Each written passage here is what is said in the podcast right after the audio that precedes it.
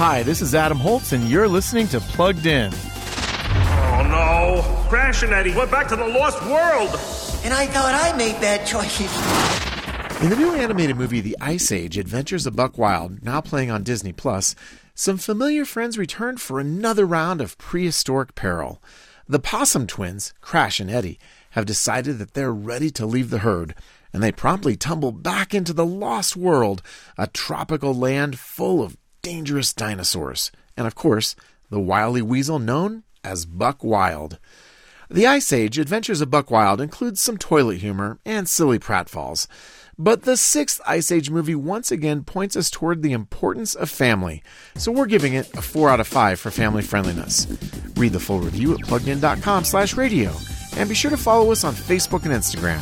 I'm Adam Holz for Focus on the Family's Plugged In Movie Review.